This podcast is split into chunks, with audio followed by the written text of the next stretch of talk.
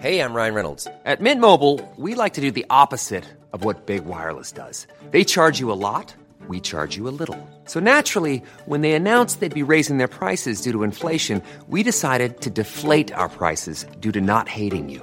That's right. We're cutting the price of Mint Unlimited from $30 a month to just $15 a month. Give it a try at mintmobile.com slash switch. $45 upfront for three months plus taxes and fees. Promo rate for new customers for limited time. Unlimited more than 40 gigabytes per month. Slows. Full terms at mintmobile.com.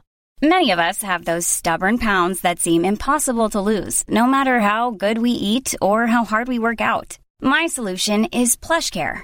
PlushCare is a leading telehealth provider with doctors who are there for you day and night to partner with you in your weight loss journey. They can prescribe FDA-approved weight loss medications like Wegovy and Zepbound for those who qualify. Plus, they accept most insurance plans. To get started, visit plushcare.com slash weight loss. That's plushcare.com slash weight loss.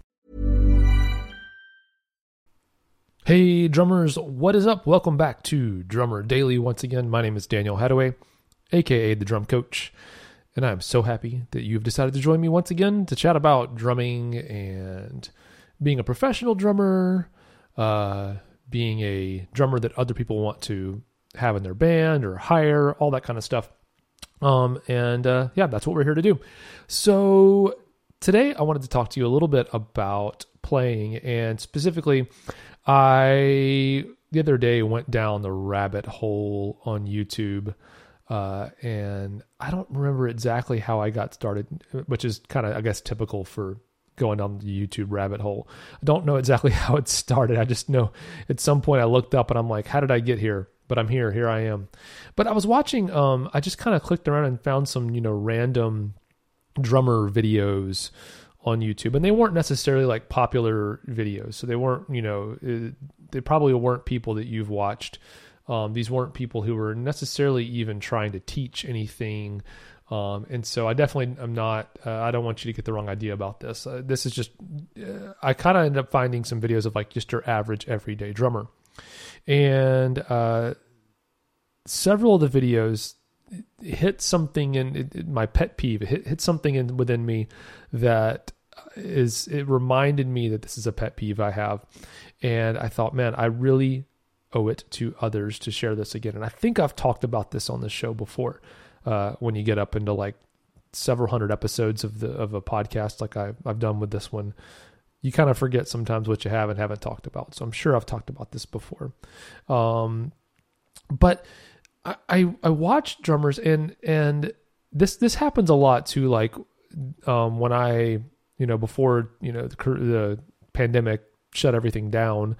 Uh, if you go out to like a a bar or a restaurant, there was a band playing.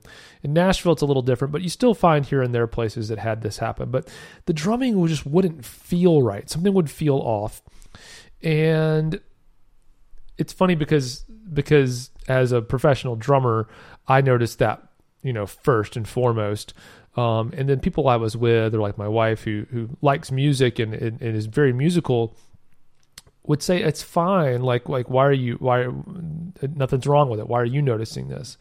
And i started to second guess myself and say well does it really matter if i as a professional drummer think that the drumming feels off if the people listening to it the audience doesn't doesn't care it doesn't doesn't affect them it doesn't matter to them they don't notice it like i do. Um and on, on one hand, no, it doesn't matter. Uh, I, I always say, like, if you if if your audience perceives what you're doing is good, um, then then you're fine. Uh, but if I'm a, a, a drummer and I'm trying to maintain or establish a career as a musician, I have to remember that my audience is not just the people sitting in the crowd. And even if uh, even if that's part of it, without offending an audience, most of the time they're the last ones to pick up on nuance of drumming and what's good or bad. Um, if it's not distracting in a bad way, then they're not going to notice and it's not going to matter to them. So you're good on that account. But the other audience you have, or this these drummers might have, is not the audience that sits in the seats and eats the food and watches and pays to come see or just is there and whatever. Um, the the other audience is the other people in the band, the people who maybe the band leader or the singer or whoever it was that, that hired these musicians or uh, got these musicians to come play, got the drummer to come play, and then is considering maybe hiring them again. So my thought was, okay, if I'm the if I'm a drummer, if I'm a musician, and I'm noticing this about the drummer, um, and the same thing is happening, by the way, on these YouTube videos I'm talking about. Something just feels a little bit off. If if I'm noticing it, then I'm guessing that the other musicians are probably noticing it as well, and that's a problem. Um, and so that needs to be fixed. But what's interesting about this this kind of off feeling thing is as I kind of looked at it and researched it and you know analyzed it with you know just by looking and listening, I noticed that it's pretty consistent the thing they're doing that that is that is affecting their drumming. What is it that's that's making it feel off? What is the thing that's not right? And it's it's it's uh, astonishing to me how consistent this is amongst drummers who aren't quite aren't quite 100% there as far as playing goes. And it's this. They're drumming, let's just imagine they're playing a standard pattern that's just kick, snare, and hi hat. This is the simplest example of this. What I noticed is that the hi hat playing so if you're a right-handed drummer, this would most likely be your right hand. The hi-hat playing was very consistent and very like straight. Um, whether it's with the click track or or with the with the backing track or with the band, that seems okay. That's fine. So the dominant hand, the, you know, the hand you use the most is fine. It's consistent. It's it's it's locked in relatively well, um, and and sounds fine. The part that's making it not quite sound as good as it could be is the kick and the snare placement. And more often than not, it's not the big hits on the kick and snare. It's not the the one and the three on the kick and the two and the four on the snare. It's if there's any like upbeat type things, like offbeat things with the with the snare, like on the the ands or the uhs or the e's, if you're, if you're counting one e and a two e and a three e and a those sixteenth notes, those off sixteenth notes, it's it's there on the on the snare, and it's also like little pickup notes, like if you're going doom da da doom da, the little like low end, the the kick drum, the pickup note, the little note um, in that pattern. It's that stuff that's not quite right.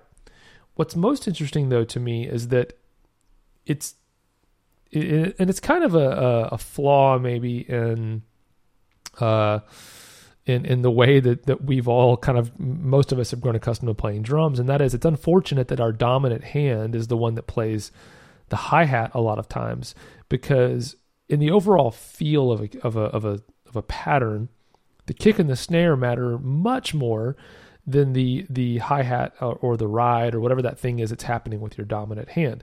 In fact, if you'll listen to some really great feeling drummers, you'll notice that they often and, and especially if you get into like the upper levels of like studio drummers or guys who play like r&b um, and do a great job live like uh, you know i know it's kind of uh, he's like the most well known but like questlove from the roots um, who also you know plays on the Tonight Show. If you watch his playing, the thing he does so well is he manipul- he manipulates that hi hat hand.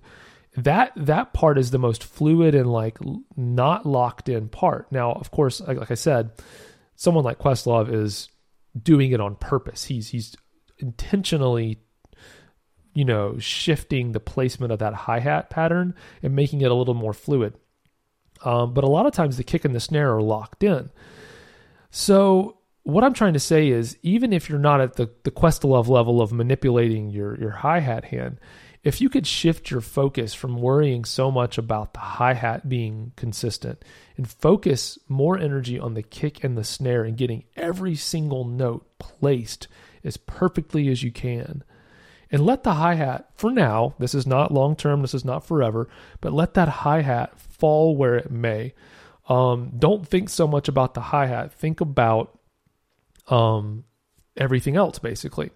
And the reason why I think it's tempting for us as drummers to to focus on the hi-hat so much is that we've developed muscle memory for almost like the machine, the gears. I feel like a lot of times our limbs are connected like gears, uh, you know, like on a bicycle or a car or something, where when my right hand moves this way, my left hand moves this way in sync with it, and my right foot moves this way, and my left foot maybe with the hi hat can do this or that, but maybe it can't, so it doesn't do that much. But we have these like muscle memory patterns that we always play. And as a result, the the key to that, the engine to that is the hi hat part of that. It's because it's the most active. If I can keep that thing moving as, as much as possible, then everything else just kind of falls in place from muscle memory. Well, I think we should flip that and say, let's let's break that machine and let's actually just focus on the parts that matter for each individual beat. Um, and I'm going to talk a little bit more about the concept of of of how we can do that. I might post a video soon. Maybe the next episode I do. Maybe not the next one. I think I'm going to skip one episode. So I'm going to do this episode you're listening to now, and then the next episode will be another audio episode. Maybe next week when the next uh, series of podcasts comes out, I'll do a video that explains this up exercise you can do to kind of force yourself to not only come up with some cool patterns and make patterns more interesting, but also focus on what matters in each pattern. Uh, but try it yourself. Try in your own drumming this week. Um, say to yourself, when I sit down, I'm not going to focus on the hi hat or whatever my dominant hand is doing. I'm going to focus on the kick and the snare and placing those things as well as I can. And then if you do some drum fills or whatever when uh, when those come up, uh, you can focus on the placement of those notes as well. But whatever's whatever you're riding on don't focus on that for a little bit. Focus on everything else and see how that changes your drumming. I'd love to know how that works for you. So if you try it out i'd love for you to tell me just you know what you noticed. Uh, bonus points if you record uh, a video or audio of yourself uh, doing it both ways focusing on your hi-hat and then focusing on uh, the kick and the snare. Now of course just I know that just knowing that you're doing that, you're probably going to focus on everything a little bit more than you would normally. Uh, so we'll just keep that in mind. But I'd love to see how that works out for you. So give it a shot. Let me know how it works for you. Um, but yeah, thanks for joining me today on the show. Hopefully, this helps you out. I always love coming up with new ways to help you in your drumming. Um, so hopefully, this is one of those things. All right. Thanks for joining me. We'll talk again soon. Bye for now. Planning for your next trip?